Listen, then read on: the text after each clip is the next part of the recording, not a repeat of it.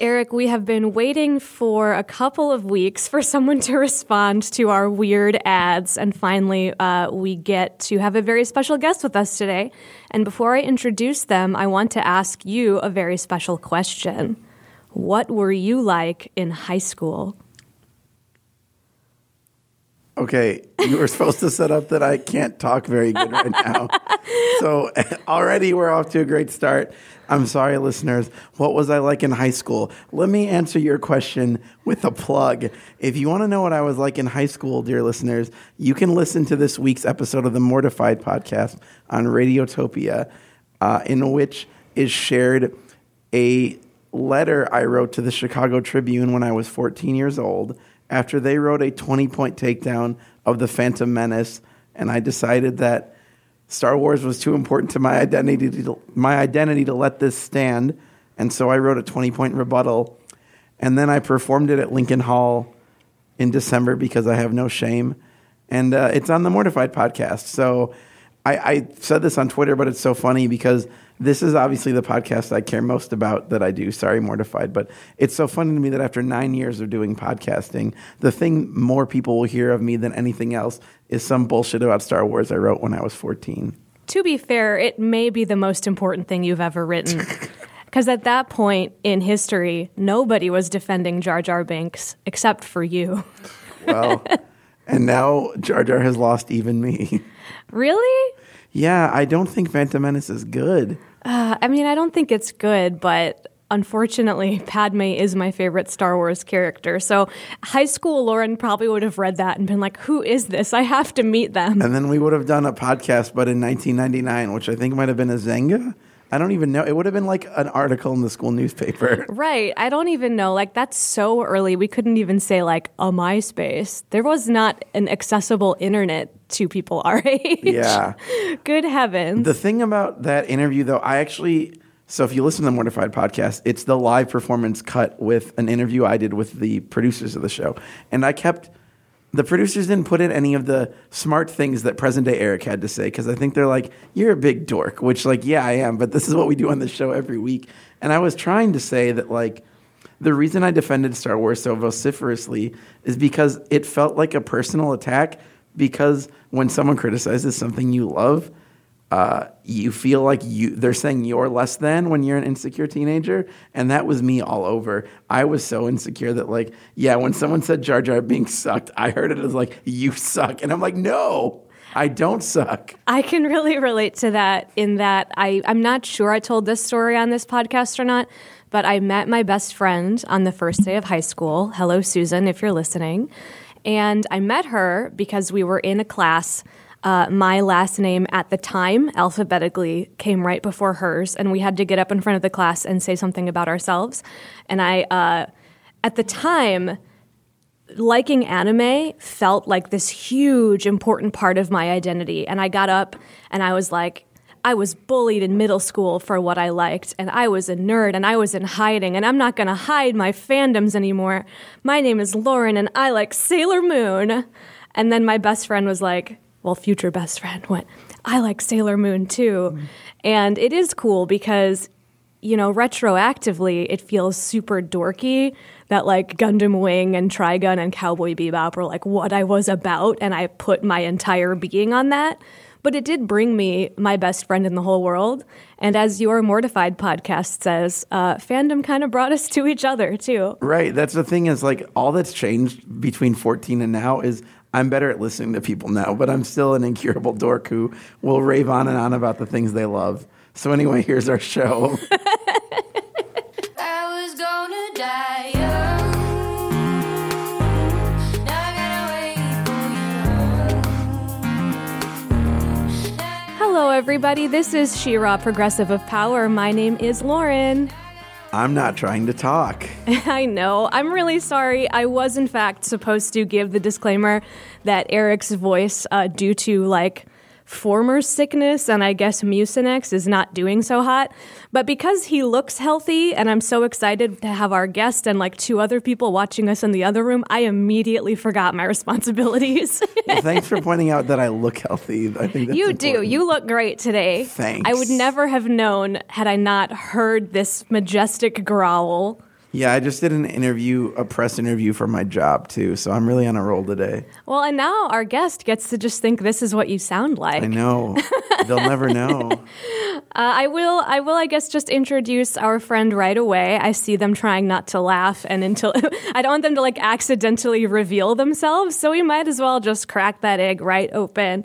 Uh, we have been very interested, thanks to a fan suggestion, in getting some teenage perspective on She-Ra, uh, the show, what it means to uh, younger fans, because we talk so much about how She-Ra is really not for us in terms of target audience. We might be a little old for it. And so we really wanted to get some people in here for whom She-Ra was made. My friend Ryan Bond uh, is a mentor, and one of his mentees is our new friend Emily S. Emily uh, does animation and art on YouTube under the username Karsadi. And they have a lot of cool fandom opinions. So, hello, Emily. Hello. Thank you for coming on to our show. It's so great to meet you. Thank you for having me. Um, we have Emily's brother watching us today, as well as my partner Alex. Lots of cool purple haired folks. Yay. Hi, Charlie. Yeah, and you know, thanks for being open to basically hanging out in Chicago with strangers. I'm, I'm glad your parents are so cool. Yeah, I thought about that after we booked this. Of like, we just invited. Uh, how old are you, Emily? Seventeen. 17, We just invited a seventeen-year-old to an office building in an industrial district in Lincoln Park. like a relatively empty at this hour industrial building. Uh-huh. And everyone was just like, yeah, sounds great. Yeah, great. well, I mean, either way, it was either going to be my mom or someone in my family with me. So, Yeah, I'm glad we got the big studio today because we have guests. So, Emily, um, first of all, how um, familiar were you with She-Ra before today? And what are some of your other favorite fandoms? my familiarity with She-Ra is extremely recent. I, Eric, I told uh, earlier before the podcast started that I straight up binged the She-Ra Netflix remake in three days. Wow. So I'm completely caught up, and I can I just say that a show has never made me cry Oh. as many times as She-Ra has. So I just cried watching Be Silent again today, so I feel you. um, what do you like about it, or what resonates with you? I think what resonates the most is that um, the princess uh, Glimmer. Well, I guess up to this point she's now a queen.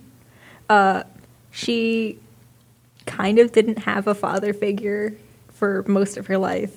I can relate to that in uh, just having the part where she ends up losing her mom to like having having to get the She-Ra sword. That scared me because I don't know what I would do without my mom.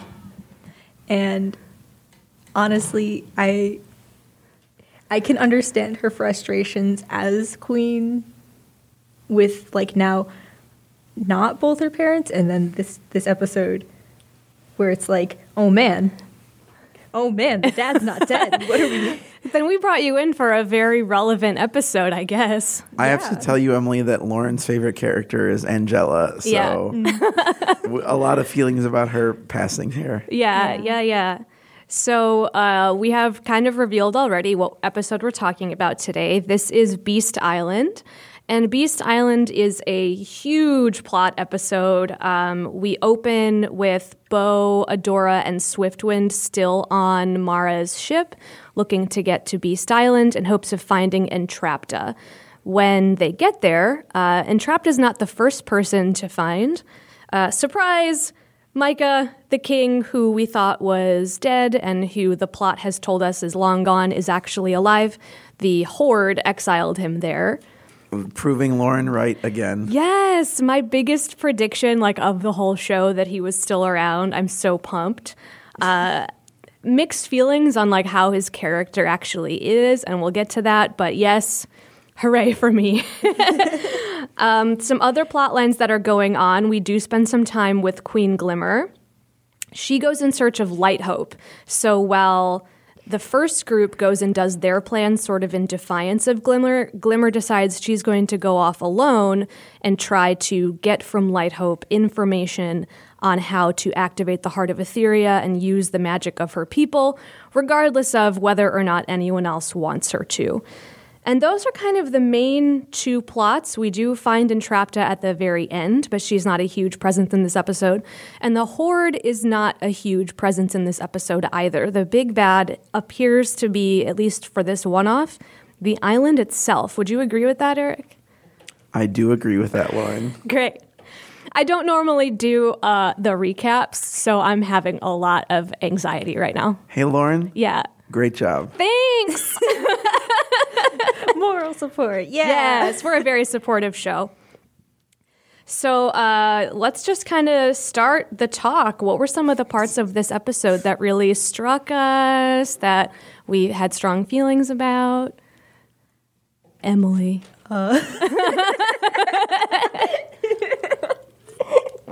Um, Obviously, like I said uh, before, the fact that uh, Glimmer's dad is not dead. Yes. and then his whole demeanor towards uh, Bow and Adora and and and Swiftwind. So, okay, let's talk about Micah. Let's start there. Yeah. Um, Micah running around doing his full, like, uh, exile desert island He's gone. survivor thing, no shirt.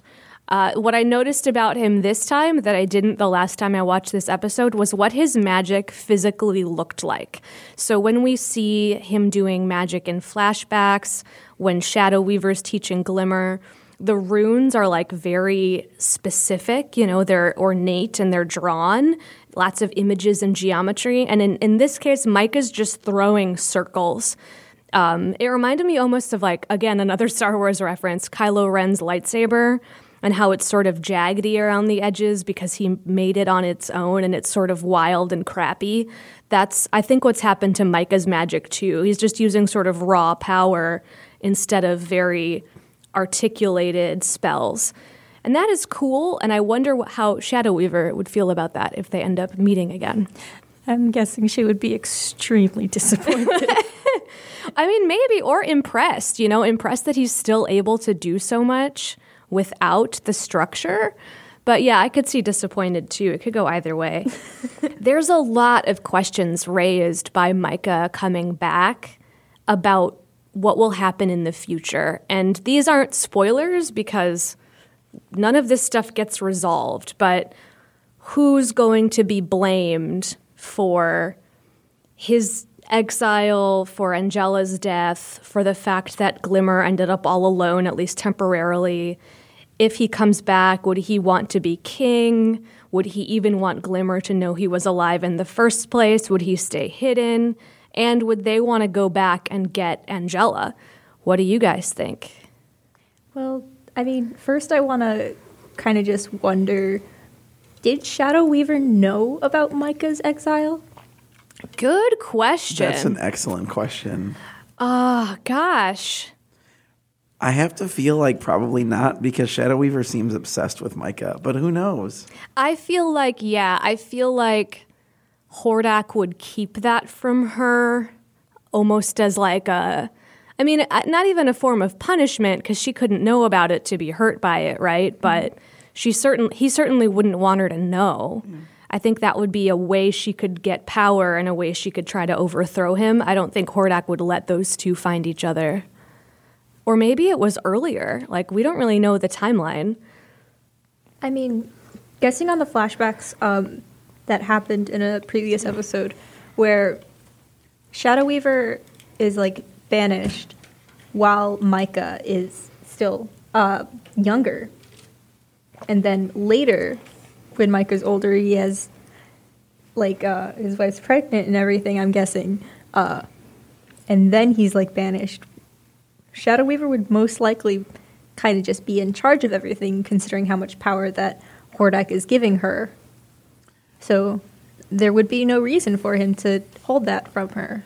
And like, what a twist of the knife if if Shadow Weaver's new protege Glimmer learns that her teacher was keeping this from her. Yeah, if Shadow Weaver knew it all along. Oh no. Oh, this is blowing my mind right now. I hadn't even thought about that. Yeah, this. me either. That's a delicious nugget for season five. I want to think about that some more. That's great.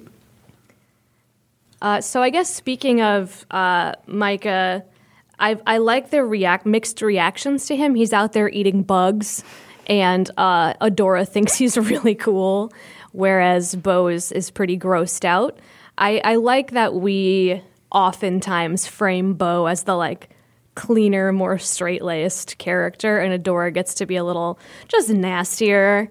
Normally, um, gender roles wise, I think they would have switched that, and Adora being allowed to be like the dirtier, grittier one is just something I appreciate. Yeah, that's a really good touch. Also, can I just say, Micah's gone completely feral. Yeah, what is his like bug staff? there are things about his character design that I don't think they're ever going to explain. They're just going to leave it to like that's what happens on Beast Island. But the sort of um, uh, Entrapta too. She's got this like bug chitin thing going on. They're all using the same resources. Clearly, I'm guessing some, because like they're all sort of connected in a way. So I'm guessing that maybe if they bring items towards Beast Island, it can kind of like change into more of a natural looking bug ish. Yeah, we see the technology sort of getting grown over by the wildlife there. I also literally wondered, I mean, not to get gross, but if it's just like literally the carcasses of dead things. Well, what about in Whiteout, uh, where the first one's tech is like robot bugs? Oh, yeah. Like maybe this is just a thing that we've all missed so far. Is it's that, just like, their aesthetic. Yeah. That's fair because over where Light Hope is, Glimmer is getting the spiders sent at her as well. Right, exactly. That's a really solid observation. That is just what their tech looks like, I guess. Yeah. Also, just a side note, Glimmer uh, not at all phased by those spiders. That was badass. No, yeah, Glimmer Glimmer's a real badass in this episode and I am so much more attached to her now that we had that conversation with Shane uh, about how much Glimmer means to some of the team members over at DreamWorks. Um, Glimmer makes a really solid case for the magic of Etheria belonging to her people, perhaps giving her more of a literal sort of native right to it, more than an Adora, for example. And she does indeed show how powerful she has gotten by just thrashing all of those spiders. Totally. Although also Light Hope really works her like forked tongue on her. Yeah. That's a really a really scary scene to me. Also, I put a star next to Light Hope can apparently be negotiated with because Glimmer is not supposed to have access and gains it basically through force of will. And if Light Hope is willing to say, "You know what? You're a temporary administrator. What else could we talk Light Hope into?" And maybe could we bring her back around to the side of good? No way, man. no way, man. Okay. I've actually noticed that Light Hope, Light Hope seems to be like switching between the personality she wants to be and the personality that's been kind of programmed into her. Hmm. And that's something that kind of like shook me. Um, because also in another previous episode where um, Light Hope and uh, Adora were like Light Hope got reset and they she they saw a memory with uh, Mara and and Light Hope. Mara brought her flowers, and then at the end of the episode, Light Hope is like, "We got to erase this. This isn't. She's a traitor." But Light Hope was Light Hope didn't want to. It looked like she didn't want to. At least that's how I kind of felt. Yeah, I feel like um, that version of Light Hope wouldn't want to. And we've had a lot of questions on our show about who is in control of Light Hope and how much autonomy Light Hope gets. But Light Hope and Mara is one of my favorite ships on the show, I'd say. And so anytime you try to like add a little bit of extra depth or empathy to Light Hope, I'm like, yeah, good theory. Lauren, did you notice that Light Hope and Mara are a ship, but also have a ship? We got to get at least one ship joke, one ship joke per episode. I'm glad we've met our quota. and I'm glad it wasn't a Seahawk one this time. Thank God. Yeah, that really was just a repeat of your joke from last week. yeah, that's all right. There's always new listeners.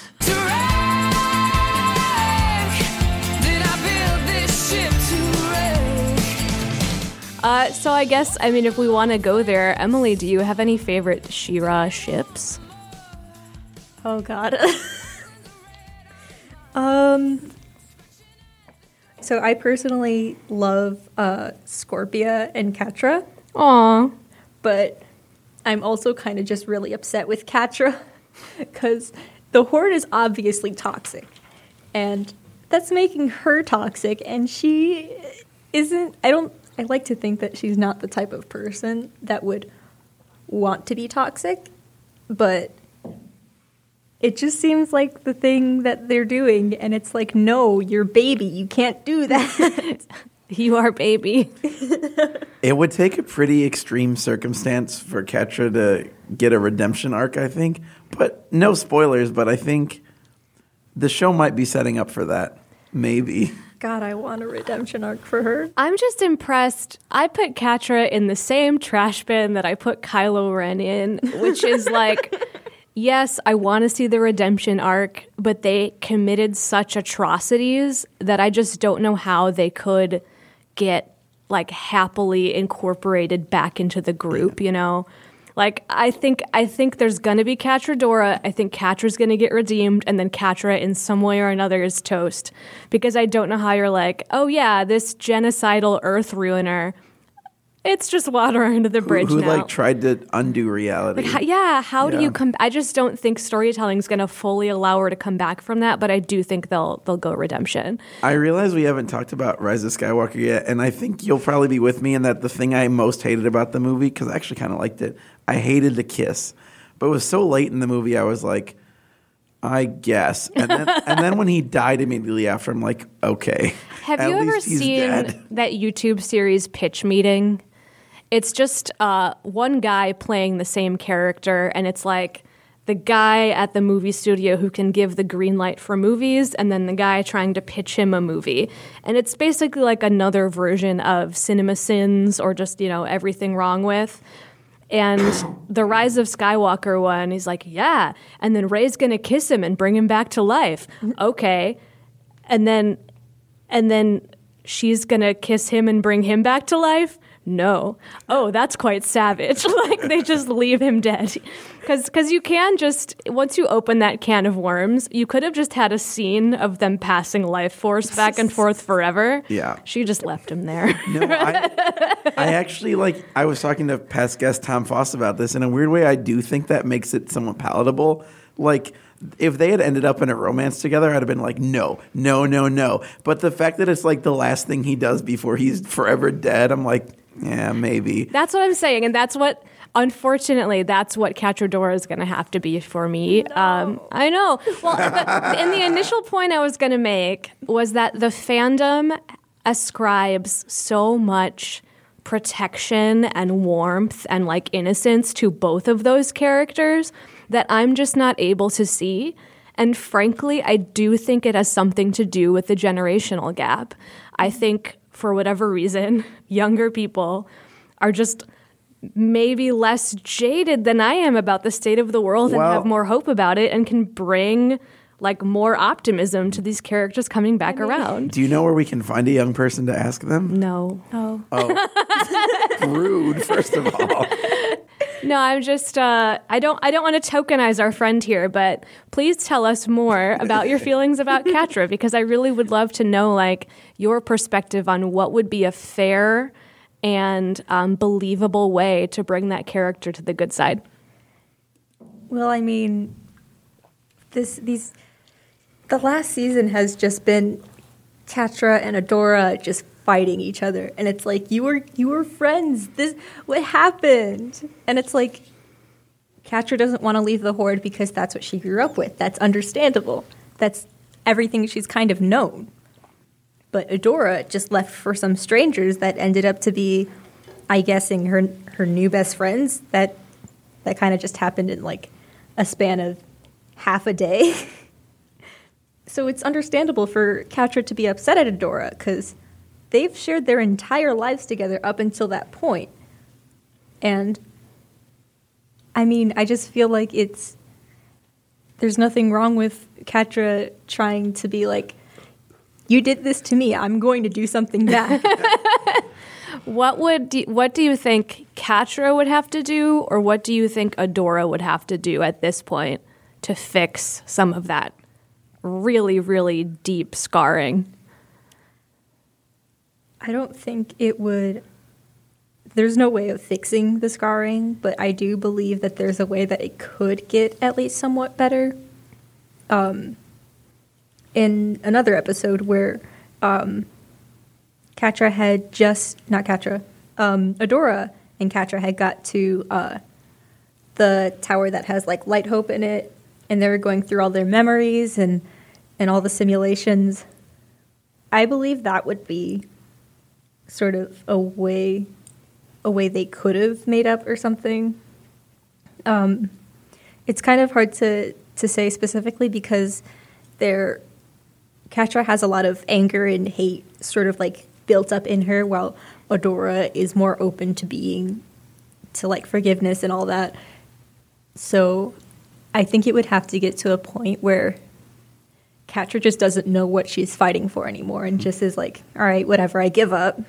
I do think she's pretty close to that point, Yeah. especially after the episode we just saw before this one, where they're winning and she's just collapsed on the ground. Let, let me posit this. This and this is based purely on conjecture and on a small sample size. But I I, I wonder if the the difference between accepting redemption or like wanting redemption and not wanting it is the difference between do you put more faith and more stock in personal collect connections or in like I guess, for lack of a better term, like political connections. Like, do you think that one person as an individual can overcome past badness and like deserve that chance? Or do you think that like once you made your choice, like you fucked the world so badly that like, well, sorry, like that you had your chance? I know you think that second one, but I feel like Eric's pointing at me. Uh, yeah, you are and think that second one. And I wonder if maybe just the younger generation is more hopeful that people can change no matter what their heinous deeds are. And I hope that's true. I do want to give a caveat, and that is if it's just interpersonal, like deep interpersonal hurt or even interpersonal abuse, I do think that people have the capacity to change and need the space for that. I just don't think any individual person or group is responsible for welcoming that person mm-hmm. back. Like Fair. if you've hurt someone so badly that they can't forgive you, you still deserve a place in society and you deserve love, but maybe it's not with the person you damaged. However, you're right. When it comes to like genocide, forget it, Kylo Ren. You're like, Catra tried to undo reality. I don't need her back I'm in my not talking life. to her anymore. I'm blocking her on Instagram. Another thing I thought of, and um, I'd be interested in hearing maybe more of Emily's perspective on this. The horde is a lot like, a I mean, not a not a healthy school environment, but a school environment, right down to like the lockers that they have. Those are the people they have to see every day. They go through training with those people every day. And the horde doesn't have a choice but to be with and bond with the other individuals in the horde. They're structured and that's it. And that's a lot like high school or, you know, in, in some cases college, but definitely more like at least my high school experience. Now that I'm in my 30s, I see my world as like there's just infinite groups of people. Like if this job isn't working out, if this social group isn't working out, I can just go somewhere else. But the horde and kids in high school don't have the option to go somewhere else. Really, they can't. And I feel like maybe the alignment and the feeling of what you're allowed to do, like what your options are in that situation, is probably very different than mine. And so, for example, you're almost done with high school, correct? Have you had any experiences where you would have preferred to get away from a, a situation or a person, but you like had to fix it because there wasn't any other option? I mean, definitely. I because um, I remember my freshman year of high school. Um, I think it was it was the first couple of weeks. I was sitting down to eat lunch, and this person who was across the room from me had taken a picture of me with the caption "emo bitch." Oh. And uh, the person next to me uh, showed it to me, and I'm sitting here like, who the fuck? and um, it had upset me to the point where I went to the dean and was like, hey, I would prefer not to be called an emo bitch. I would like to live my life without this external influence Yeah. coming toward me. Thank you. and the person who sent that uh, got probation. Uh, they couldn't go to uh, any of the school events. They were just stuck there for like the rest of the uh, semester. And I think to this day they still kind of hate me, even though I've tried multiple times over the last three years to like make amends, say, "Hey, I I'm sorry that it turned out that way, but I just didn't feel comfortable with you calling me that." So I would have preferred not to be in that situation at all. Right. So I guess no matter what side of that you're on, you had to still live with it. Like you weren't able to be like, well, I guess I'll just go to a different school. That's just what your given circumstances are every morning after that. Mm-hmm. And you know, I it was it, I'm far removed from it now. I was extremely bullied in middle school and high school and my heart really feels for that. I wish people were not so flippant and mean to one another and I'm sorry that that happened to you. But I also hope, you know, you can go into the future with a em- empathy and conflict resolution skills from it, but also knowing that once you get out of high school, you can go wherever you want. One, are you ready for this, Lauren? Yeah. I think you're speaking to kind of the very reason that He Man and by extension She-Ra exists because all those crusty old men in that Toys That Made Us documentary, all they talked about was how He-Man was meant to be a power fantasy for boys who felt like they didn't have any.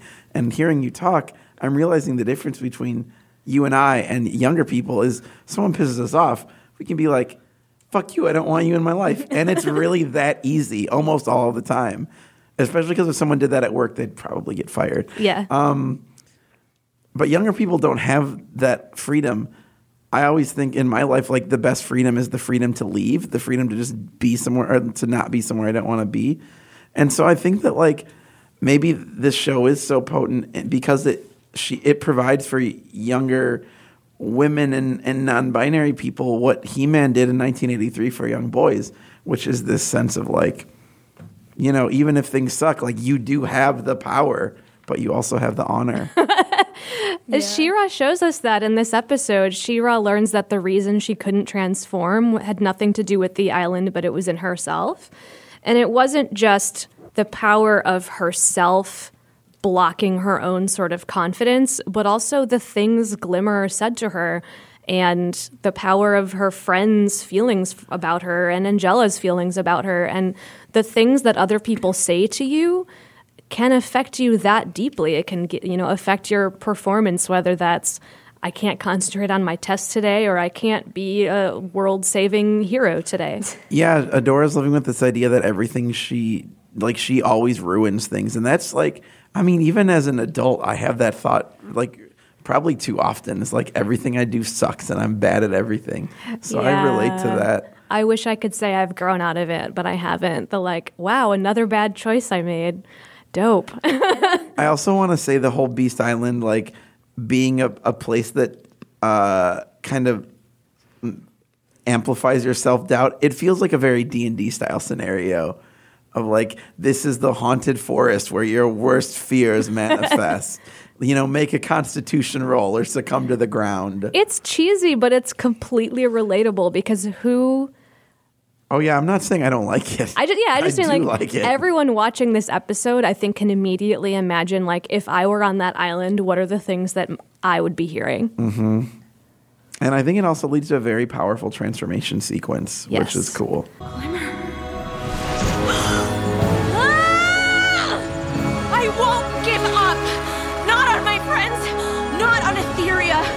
not on my For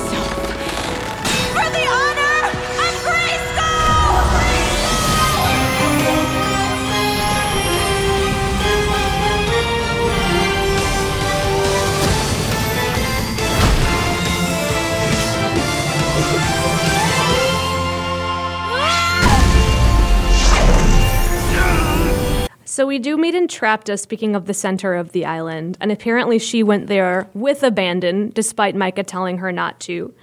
Uh, there's a signal coming from the center of the island, and uh, Entrapta. No, I'm going to backtrack for a second. I want to talk about Micah once more because there's something that I thought was going to happen in this episode and didn't. And I thought there was going to be a twist that Micah had already been lost. Like Micah had gone to the center of the island, went and was like crippled by this madness and was now evil, you know? And there was a couple of things he said that was like, you know, it dulls your resolve, it exposes your vulnerabilities. And I just thought he was trying to say, and that has already happened to me, and I'm a terrifying broken puppet. And what a like awful thing that would have been. I'm glad we didn't do that, but it does mean now we're going to have to answer all those other questions I had earlier because he is, I guess, going to get to come back to Bright Moon. I also wondered if Entrapta was going to be evil. I was just waiting for this island to have corrupted one of our characters for good. I'm glad Entrapta is is safe. She was she's actually one of my other favorite characters. I just really like this show. Uh, um, and like Entrapta is one of those characters I can relate to the most because I spend almost all of my time cooped up somewhere on a computer and I don't eat a lot, so I'm most likely going to eat Tiny food. and I just drink a lot of soda. So I'm just, I can relate to her a lot. So I'm just glad she's okay. What are um, some of the maybe thoughts you have about the characters we didn't see this episode? Because I do want to cash in on this opportunity to hear more of your opinions. But like Mermista wasn't in this one, uh, Perfuma wasn't in this one, etc. Well, Mermista and Perfuma, I believe, are kind of just like chilling in the background. They're kind of like helping Glimmer prepare, like off in the scenes that are not shown. I like to believe that there's this whole like just stage, and then like Glimmer's doing her thing on the stage, and then everyone else is kind of just like talking to each other. um, but I do think that everyone else is kind of just trying to get in on what Glimmer's planning to do. And Glimmer's plan, she was told that the world was going to explode. and she was like, "Now nah, we're going to do this anyways. Let's go. Let's come on." I relate to that. I mean, not not the like world exploding part, but there are definitely instances where I feel like I've been told something can't be done or something's a bad idea and I'm arrogant enough to be like, well, right, but I haven't tried it before. Well, doesn't that make you want to do it more? Let me see for myself. Let me see if this world's going to explode. yeah, like what if I pull the lever though?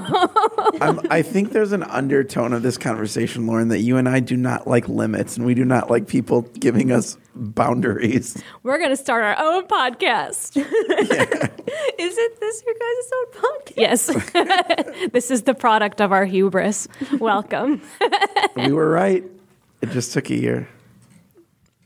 Um, is there anything else about this episode that we want to get into? Yeah, I so I brought a political discussion question this time. Ooh, I know. I know. Okay. So I do want to say, but just to interject, our guest is going to be 18 this year and has uh, registered to vote and has a plan to go vote with a bunch of friends. So thank you for doing that and for being a rad American. Yeah, that's uh, so cool. Pokemon Go to the polls. oh man! Oh, bring your Squirtle squad. I remember that. I remember that. Hey, I'll I'll probably show up to uh, polls in a full like Team Skull cosplay and just be like, "Give me your Pokemon, or else." Or like something like that. I don't know. If that Go gets people to I'm vote, taking your Pokemon. fine, good, whatever I'm, it takes. I'm hacking into your Pokemon Go account and I'm going to steal all of them. What uh, Pokemon Go team are you? Valor. Ah, instinct, though. Anyway, sorry, Eric. Go ahead. Okay. No, you're fine. Talking Pokemon with my friend. Wait, let me. so, I noticed something this episode. Yes, please. The language that Light Hope keeps using to weaponize Etheria is that they're going to balance it Uh, yep. in the same way that in Star Wars, again, Star, Star Wars. we keep hearing that Anakin's going to bring balance to the Force, which he literally does by killing all but two light Jedi. He takes Oh. credit for it in this new movie. You hear his voice say, "Bring balance to the Force as I did," and I'm like, Anakin, it Oh. might not be your moment right now. Yeah, that's true. I mean, at least he knows he's being real. And what what I want to talk about is, I I've been thinking a lot lately about this issue of balance, Fox News fair and balanced, and about this issue of moderation. I've become aware of the fact through watching my some of my college friends have Facebook accounts that there's a lot of people in my estimation that think that moderation that choose to be quote moderate because it feels like an interesting aesthetic choice. It lets you like take a step back and say, I am above the right and the left and all of this squabbling. Like I seek a true moderate path in the middle and I'm just like this very logical kind of like I don't need to get involved in the fray and here's what you should really do and I hate it. I hate it. I was talking with past guest Jacob about it, and he mentioned that the problem with moderation is that it's always framed by the um, that the definition of moderation is always set by the person who frames the debate, and so people think that moderation is choosing between Democrats and Republicans, but in fact, those aren't equal and opposite poles. Like we have. On the one hand, like vaguely liberal Democrats, and on the other hand, like fascists. Those aren't equal poles. Right. And I, so I, I've been talking a lot about how I think current political rhetoric has pulled the middle to the right. Is that kind of what you're getting at? Right. Well, yeah, and I, I mean, I, what my question is is like, what do you think about that? Because I think this idea of like balance and moderation is a trap. Because why is the middle the right choice? It's people equate it with compromise, but it's not compromise anymore because our choices aren't equal. Uh, and go. Okay, I'll start. I think you're spot on, especially in like recent years. I think the idea of moderation being healthy is kind of an outdated idea.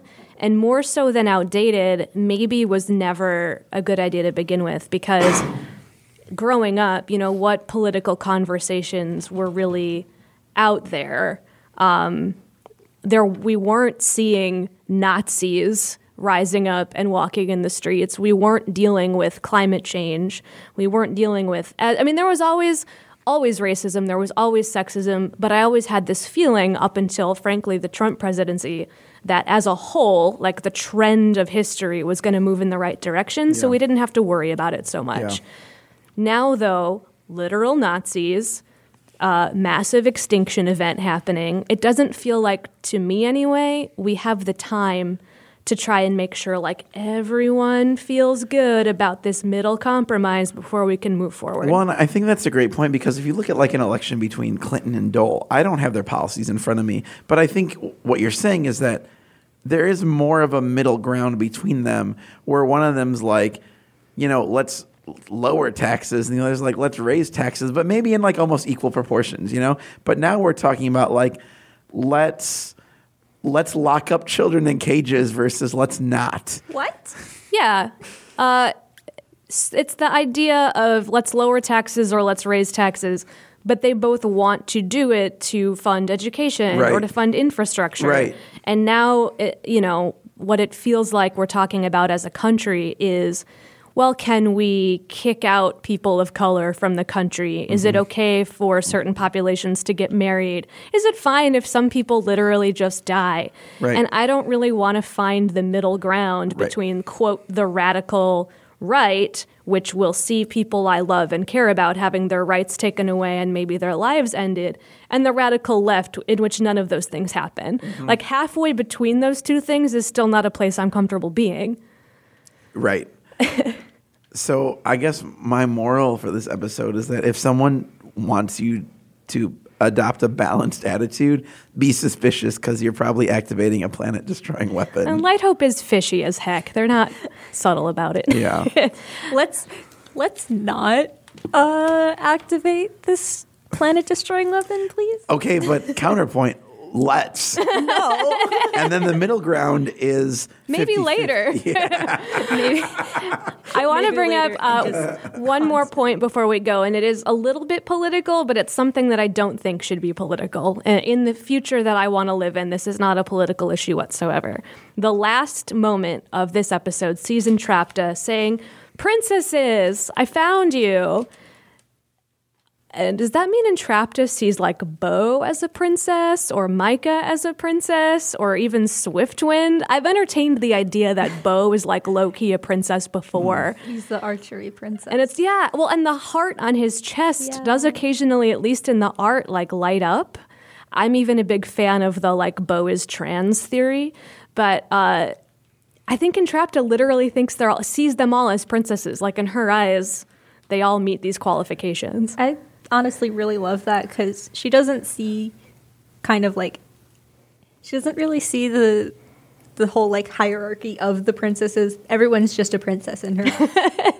I want to give a shout out to local photographer Kitty Wolf, who, in fact, uh, I was doing some Googling before the show because this reminded me of something.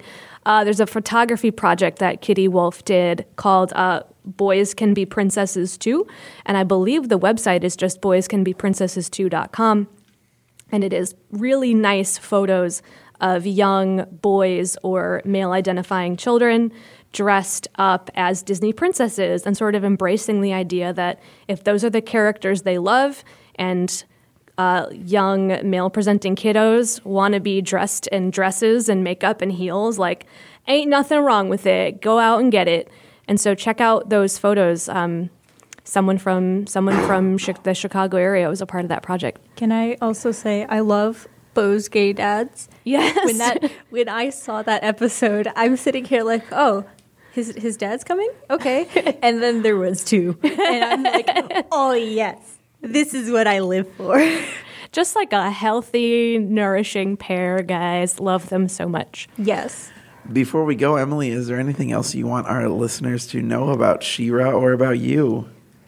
Um, she was a great show. I believe that everyone should watch it because it's like it's it has such a very positive theme to it. It reminds me a lot of uh, My Little Pony. Yep. which I was a really big fan of that for a very long time. Who's your favorite pony? Derpy. Great, Miss Cheerilee. Let's carry on. I don't Um, know what just happened, but it feels like you disagreed with that choice. and it just kind of just has this overall positive feel to it. Again, uh, Catra, leave the horde. It's cha- it's chaotic and, and, and bad. Please, I love you. Follow Scorpia. Follow Scorpia. Scorpia's just baby. She doesn't know what to do. She is baby. Uh, Catra, I'm not baby. I'm asshole. Emily, is there a place on the internet you would like our listeners to go to see any of your work?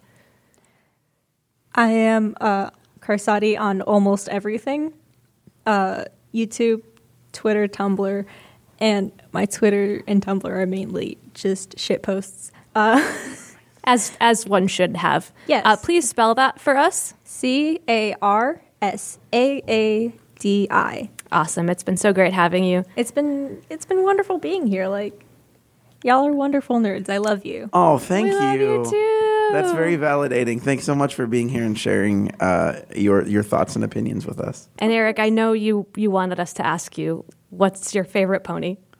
Oh well, it's this one. Thanks for listening to She-Ra, Progressive of Power. If you like our show, you can rate and review us on Apple Podcasts. We super appreciate it. You can also send in any feedback you have to our email address, progressiveofpower at gmail.com, or to our Facebook page at facebook.com backslash progressive of power.